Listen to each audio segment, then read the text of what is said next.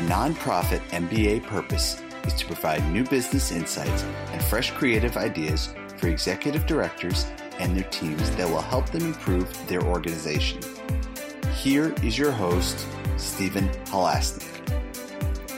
Welcome, everyone. My name is Stephen Halasnik, and I will be your host for today's Nonprofit MBA podcast. For those of you who don't know me, I am the co founder and fin- uh, Financing Solutions.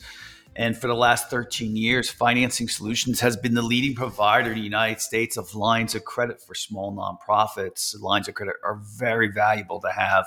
I can't tell you how many nonprofits that we have as clients just love it. And uh, I, have never gotten a complaint, uh, believe me. They're just happy that someone offers it to them. Um, and it, it's just very, really valuable. If you think you're the only organization that suffers from ups and downs in cash flow, you're you're very mistaken.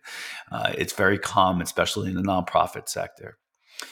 So, welcome. So, um, we do have a uh, sponsor for today, as we as we've had for uh, for a while now. Araize Fast Fund Online is cloud based accounting software um, that is specifically made for small to medium size uh, um, um, nonprofits.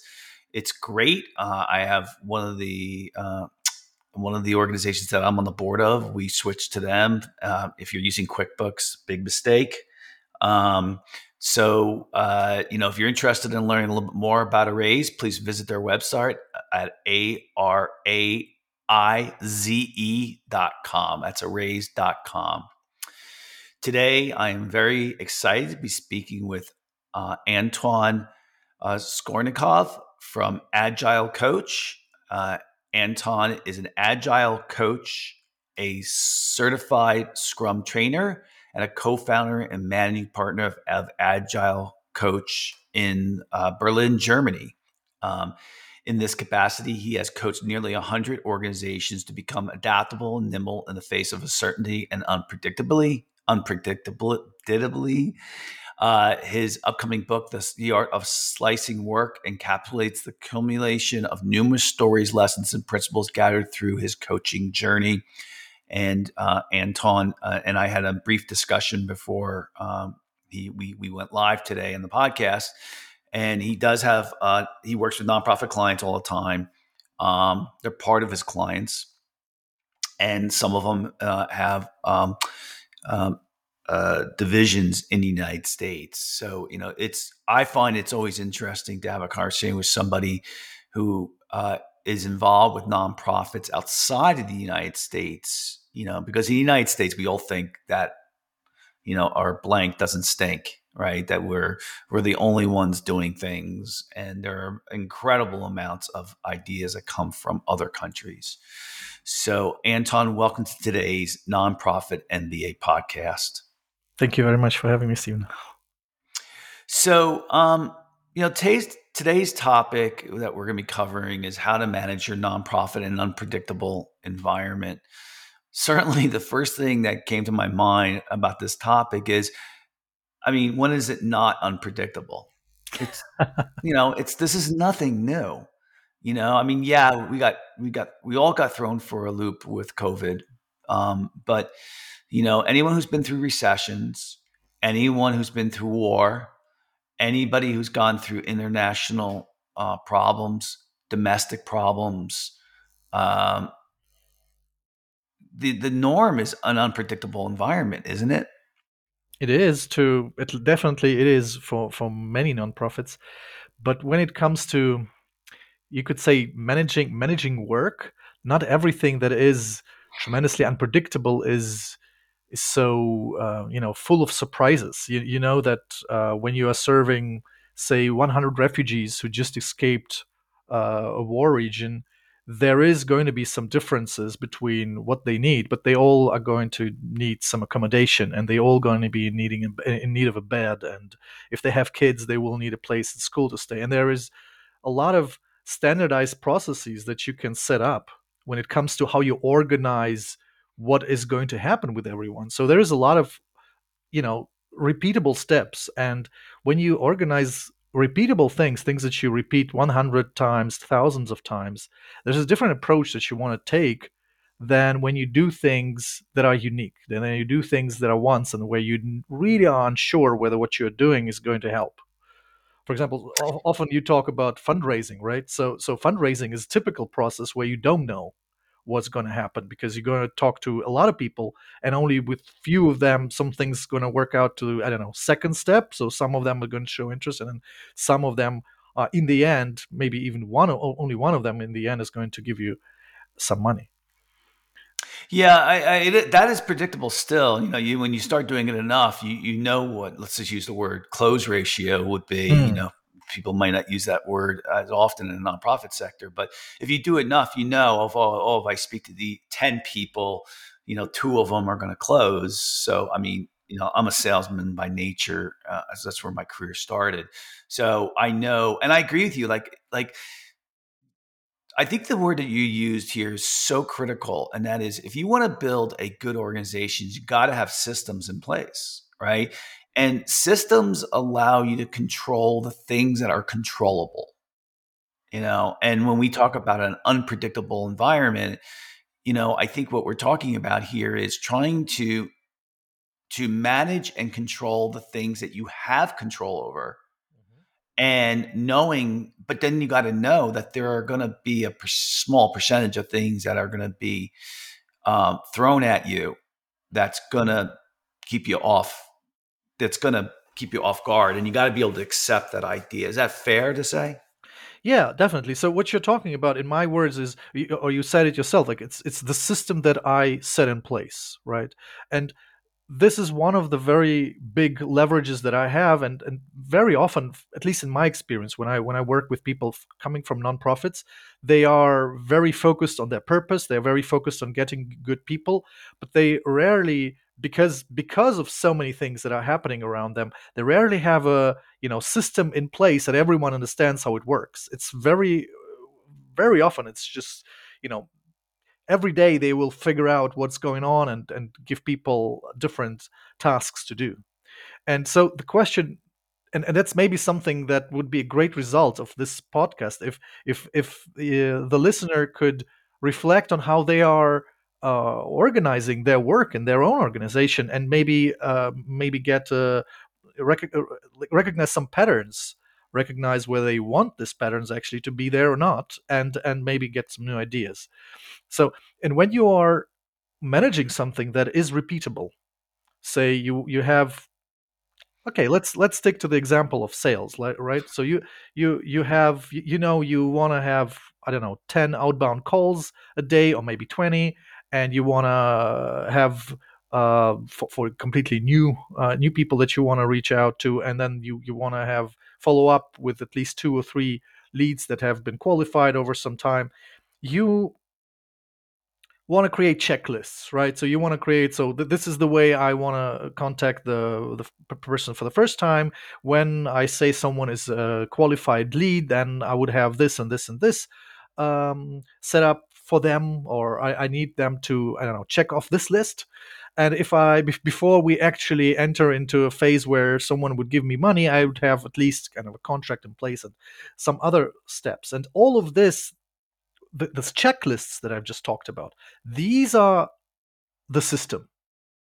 This is this is what we are talking about. So they not the calling, the activity of calling. This is kind of working within the system. But when you are an executive director, you are the person empowered to set those systems in place to say what kind of checks do we want a sales uh, process to go through and if you have something like the sales process where you, you repeat it 100 times, it's a very different thing from when you do something for the very first time. And when you don't have hundreds of times that you will be able to repeat it. When yeah, have- I, I, yeah, I mean, I think um, one of the things I, I have learned over uh, my 30 years uh, is uh, there's, there's two things. One of them is most of the listeners today are smaller organizations, smaller nonprofits right? And what I mean by that, they're under 1.5 million in in in revenue a year, right? So I mean, you know, when you get over five million, you, you, well, that that that just brings me to the point. When you get into a bigger size organization, they have their processes and procedures done. It's and and the executive director is no longer doing all of the everything in the organization.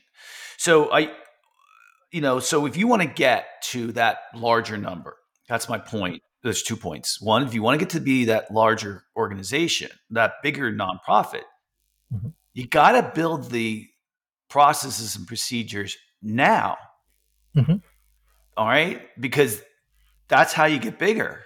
Absolutely. And when you get bigger, you need that. The, now, the second thing I learned, just brief, is that change your verbiage into processes and procedures because nobody likes those words. Okay. So I use best practices. Mm. Okay.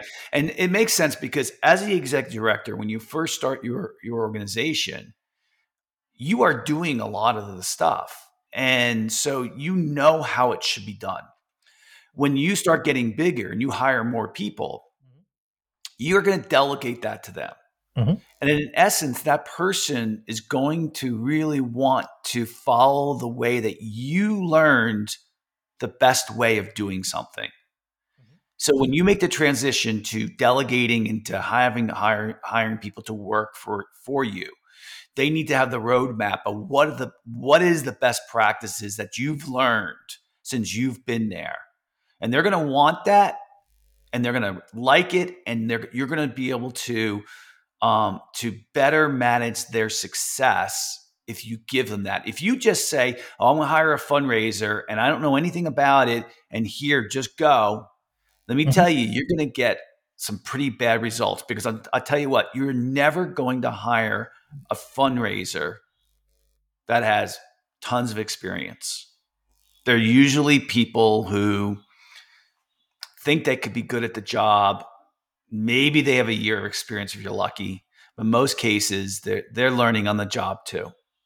So I mean, it's kind of a different note. But would you know, Anton? Do you agree with what I'm saying? I, I, I definitely agree with what you're saying, and I would love to to dig a little deeper into this moment of when your organization is so big that you start hiring people and delegating work to them, because this is the moment when you are first, and very often people are just naively you know starting to delegate work and there is a very important distinction and this is basically what the whole book is about is whether you are delegating a task or whether you are delegating something that I call a slice of work or something in, in other words is is a checkable has a checkable result. So a lot of a lot of nonprofits that I work with they have you know they they're campaigning at some point. So they're doing some events that uh, hopefully will raise some awareness about their cause or awareness about something. And and this is always a big thing right? So now imagine you hire someone and you tell them oh well why don't you just draft uh, draft some text for me that is that that I will then j- just draft an email that I will send out to some other people. And this person drafts one email, and you give feedback to this email. You say, well, the way you've drafted it, uh, it doesn't speak to uh, this person or that person. They become a better drafter of emails, and the the the longer you keep them doing that, the the better they become at this particular task that you're giving them. Now, say you have another person and they are very good at designing things and so you give them the design task and they only design the thing. And you are the only person kind of combining it all so you get great piece of communication that you will then send out and use through different channels and you then gather feedback. Now guess what? If you if you manage like that what you will end up in is so-called micromanagement trap. Because the feedback people learn from the feedback they get whatever gets feedback is the one thing that it gets improved. So if you give people feedback only on the text that they draft, if you give feedback only, uh, if you give people feedback only on the pictures that they get, they only think about that. Uh, if you, however, invite people to actually own a whole piece of communication, to, to maybe join forces with three or four of them, and actually be responsible for sending out a whole result, and, and receiving feedback, they will learn from the whole process. Now, that's a tricky part because in the typical scenario, you would be the person most experienced in that. So, you know, if you take your new hires and you ask them to do this thing, they will probably not do it as well as you would. They will probably make mistakes, right? And that's why you are, well, only giving them the things that you trust them to do best. Because I know you hired them, you've had your interview with them, you know what they can do best and stuff. But this doesn't this doesn't scale. So when your organization grows, and I think this one and a half million that you talked about is approximately this level of how much one person can actually micromanage around them. So so if you want to move past this this this this uh, kind of uh, ceiling, this glass ceiling, you need to create processes in place and ask people to do whole pieces of work and actually get feedback and learn from that. Now, for that, this this is kind of this is a simple concept, but but to start dividing your all, everything that you that happens in your organization into so into chunks of work that is checkable that is a skill that is not so often talked about yeah that's a good idea. Yeah i i, I like that idea. Um, well, you know i learned early on, on, on, before i started to learn to become a better manager that um that i used to this is a long time ago would um just give someone a job and then or responsibility and then okay, that was their responsibility. And I learned over a period of time that you have to have a series of of check-ins, right, to see how they're doing. Um, be, because you know, otherwise you waste you you wait a week or two, and you check in, and then you find out it wasn't done the way you you you wanted it done, or that there's a problem, and it's not fair to the employee either. Honestly, you know, yeah, and, really... and, and, most of the times you find out that you could have seen that it's not going the right way already after half an hour of their work. So you know that actually, if if they've received the feedback way earlier, so much waste would have been uh, prevented. Yeah, I you know, listen, I I find that I was um, that I'm unique in that most people who are running a nonprofit or running a uh, business are um, control freaks right? I I tend to not be that way at all, right? I think that's an advantage for me uh, that I've had where I'm not a control freak. You know, I I more worry about the bigger picture, and the other stuff is just, you know, there. It, most of it's minor, you know, yeah. and and whereas I in and I see, so like like it's almost like we're um we're we're giving you an oxymoron or contradicting ourselves here, and we're saying is, you know, you you you have to micromanage things. Well, that's not what I'm, I meant to say. What I'm saying is you have to be building processes and procedures and being really execution execution oriented. Mm-hmm. At the same time, I'm saying that that's to be a control freak is a mistake. And I think there's, you know, I think there is a big difference between those two things, don't you? Like, maybe, maybe, maybe I can help there because the thing is, you're not a control freak per se uh, what what I'm advocating for is that you move your the level that you want to control from controlling what people do to controlling what their what the results of their work. The outcome. It's that's a very good point. Yeah, yeah, yeah. And, and some things, and let's let's face it, Anton. Some of the things there isn't.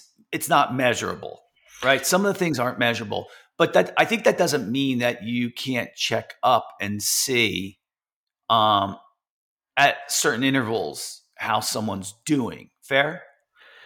It's fair, and there is much, much more is measurable than we oh, normally. Oh yeah, yeah, yeah. I I, I have, I have, for example, like like like a very simple example, very because I'm I'm I'm in this situation very often. Like people will say, well, what we need to do is we need to be more predictable. Well, how is that measurable? Well, let's say we meet every week anyway, because because we meet every week, and in this week we will just ask ourselves, well, how predictable were we last week? and yeah, and, and, and, and, we'll just fun. introduce this little little scale like let, the, the, the, it's called fist to five we, we'll just uh, think of of a number between one and five and we'll and once we know the number we, we show a fist and uh, someone counts down three two one and then everyone shows the fingers. So and then we know. Suddenly we have a score and i mean it's it's there's much much better ways to measure something. But if we can't measure it then this is this is always possible. Like we can see oh yeah right we realized from one week to the other our predictability did not did, did not go down at least or or it improved a little bit and then we can discuss because the value is obviously not in this measurement as, as always if you just look at the kpis there is there's all things that can go wrong if you just take care of them. The, the most value is in the discussion right? So why why do you think we've become better at this or that or and so it it it is actually an important question. There is this this very famous book like seven habits of, of effective people by like the, the the main thing or like this i think the second thing that he's asking people to do is just to beginning begin with the end in mind. And and this is the thing that what we're talking about. So, so think about what is going to be the result of the work that you are handing people to do before they start. And it's actually it's a habit. If if, if you develop this habit of thinking what how will i know in the end after i've given them this this result that it's good?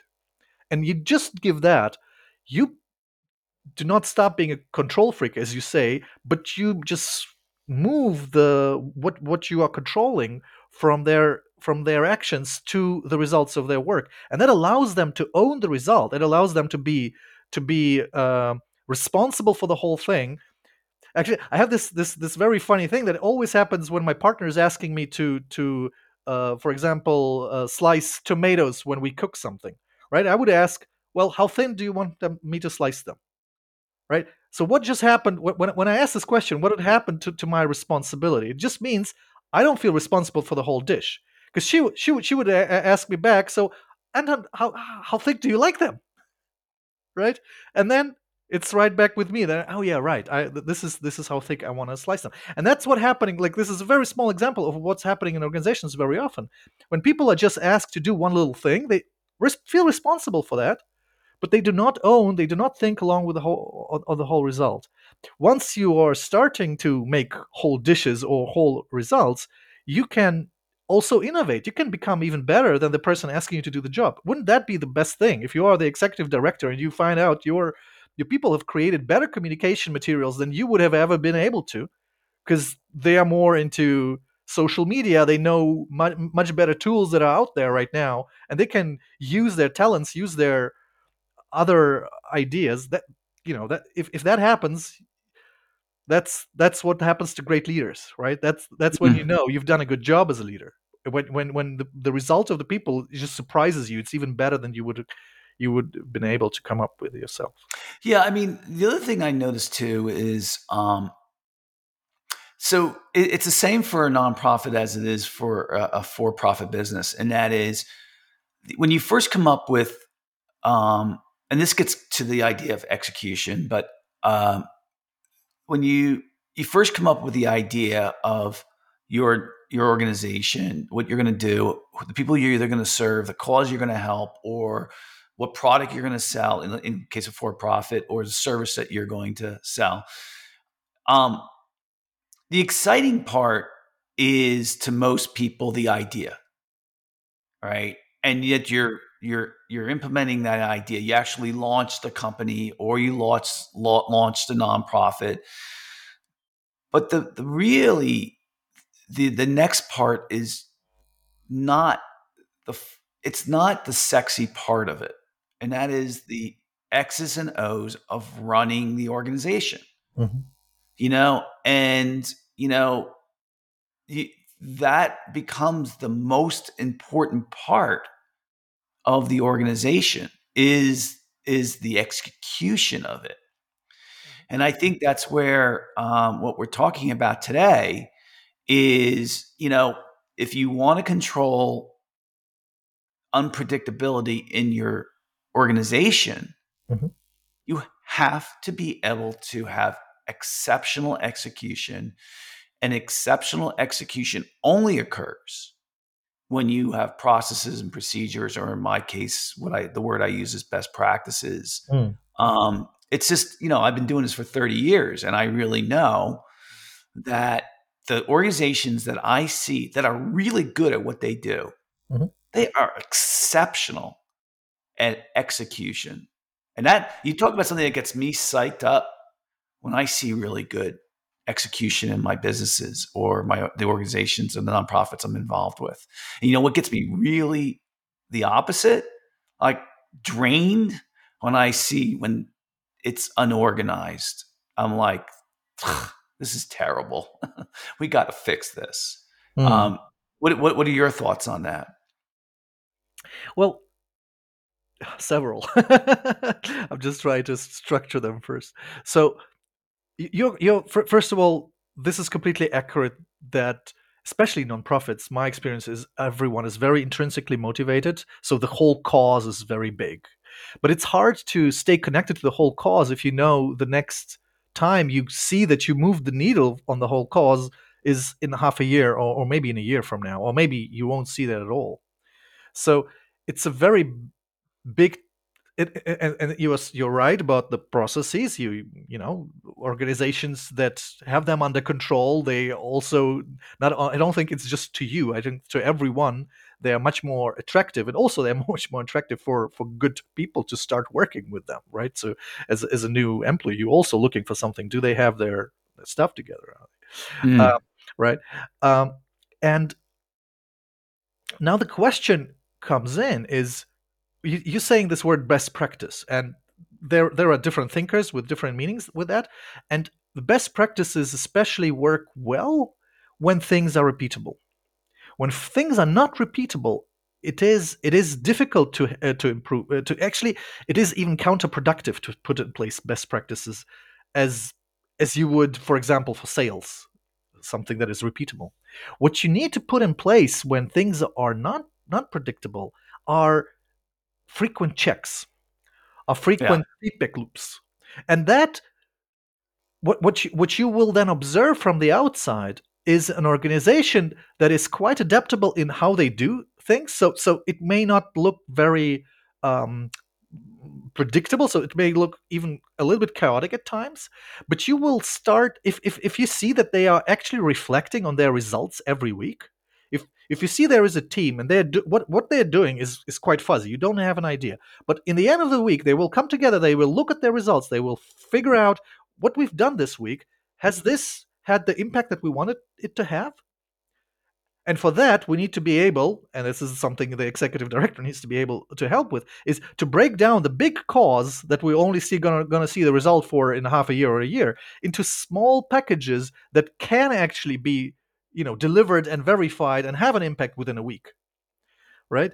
And see if you see people you know working together as a team trying to, and uh, trying something out and in the end of the week showing their results even though yeah. what they're doing from week to week may be very different may look very chaotic but then you get respect. You see oh they have their stuff together. Because you you'll see you, you'll see people improving you'll see them delivering and you may see them making mistakes for a couple of weeks but then you will see them owning and and improving and delivering things that you wouldn't have been able to predict that they are actually able to do that yeah and we uh so i've done this for years years, years uh-huh. decades and you know there's a really good um, um guy by the name of verne harnish in the united states who is um runs one of the larger small business consulting uh, organizations in the united states um so he you know he uses he he's kind of uh, he's been around for uh, 25 years and he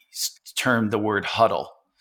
So uh, you know uh, uh, uh, and he had a certain and i've always followed it. So you know a huddle is something that you can either do on a daily basis or on a weekly basis. And the whole objective of the huddle is to sync so that everybody in essence, is held accountable, but to do, Anton, what you're talking about mm-hmm. so that you have a check in. Mm-hmm. And, you know, there's some basic ideas about a huddle that that are obvious and that I've done and that even Verne says. Mm-hmm. Number one is, you know, a huddle should be standing. You should not be sitting. Mm-hmm. Okay. It's not a meeting. Okay. It's it's a time for everybody to sync. It should only be 15 or 20 minutes long. Mm-hmm. It should, you know, it, it, it's not a place for you to have discussion about problems. That should be a sidebar, you know. And I think Anton, for what you're talking about, you know, I usually do. I always do my huddles and my huddles on a on a board, right? Yes. And then we have it. We we go over the the either the KPIs or we go over any projects we're working on. We and, and Anton, what you're talking about, if you, if if you can do a check in with the group to say, you know, if where would you score yourself on this process right now? What are best practices, whatever it is, mm-hmm. you know, and you know, it takes some discipline because you want to make it short and um and but you find that you get into these rhythms and everybody knows exactly what is expected so you know i would i would uh, recommend to everybody out there to to uh, google um, vern harnish v-e-r-n uh, harnish uh, it's um, h-e-r-n-i-s-h harnish yeah and huddle and look at that. You could YouTube it too and see what there is on huddles. And really, I, I found when we started to implement that, it made a huge difference in our ability to do what you said, Anton, and that is um, hold ourselves accountable. Would you have? I mean, is that common in Germany? Uh, in, in yeah, yeah. yeah. So, so what's your what's your you know you, have read like I am this certified Scrum trainer. So what you're talking about is very similar to what we call daily Scrum, and and, and in fact, you know, Scrum is this word from uh, from rugby, uh, where where every like both teams basically. Uh, you know, maybe huddled with each other and trying to push the other team away so they can get the ball. And it's basically a picture of how the whole team comes together Mm, in Scrum, it's, it's it's Scrum. It's every day, but but I guess they you know there we, we talk about more uh, unpredictable environments. But the, the the main thing that I learned from interacting with people in nonprofits is that very often, especially someone higher up in the hierarchy, will notice that in the daily business, people do not know what everyone else is doing and are not yes. really leveraging all the all, the potential of the organization. If if you do this huddle that you just explained, one result that that comes out of it is and, and this would be the typical output and this is why you do not dis- discuss things within this 15 to 20 minutes the, the, the, purpose of the meeting is not so much to discuss uh, all the topics that c- could arise but to actually identify the topics and identify the potential for collaboration for oh yeah i know you've been dealing with this i was even thinking about how how to you know how to get this stakeholder to talk about us. So now that i know that you've talked to him uh, can we you know put a, put our heads together on how we can get him to do this or that or what is it in, in, in what's in it for him if he could do help us this yeah, way? I think in general it just you know get started with it. Um you know definitely trying to learn about it because the one thing the biggest mistake you can make is make it too long. And you may you may even as the executive director you may want to ask somebody on your team to help you stay um, under the time limit. Mm-hmm. because and then just get started. Just get started and keep working on it. And i think you're right anton. You you you find that everybody's then talking and you know not at the same time okay? But everybody's then understanding what everybody's doing. Mm-hmm. uh, again you want to have a certain format. Followed we don't have time today to go over a good huddle and what it what it, it's involved. But again if you think about the purpose of a huddle it's to, it's for everybody to sync right? It's not it's not to discuss problems. It's not to um, to to to make it long. And and uh, it you know I think you're right. I think if you just start doing it, then it'll make a big difference. Um, unfortunately, that's kind of all the time we have for today. I know we could definitely go into a lot more uh, about this, um, but I'd like to thank so very much Anton Skornyakov from Agile Coach for coming on today's podcast. And if you like today's podcast, please feel free to share it with a friend and also subscribe on your favorite podcasting app. We have so many great guests and so many great podcasts. I think, you know, if you just listen to our guests on the podcast, you'd be amazed. We're, you know, the nonprofit MBA podcast is in the top 1% of podcasts listened to for nonprofits. So it's very popular. If you like, and so if you like today's podcast or any of our other ones, please give us a five star review. Um, and if you're looking for a line of credit for your organization, please feel free to visit our website at nonprofitmbapodcast.com. Antoine, if anyone wants to reach you, how would they go about doing so?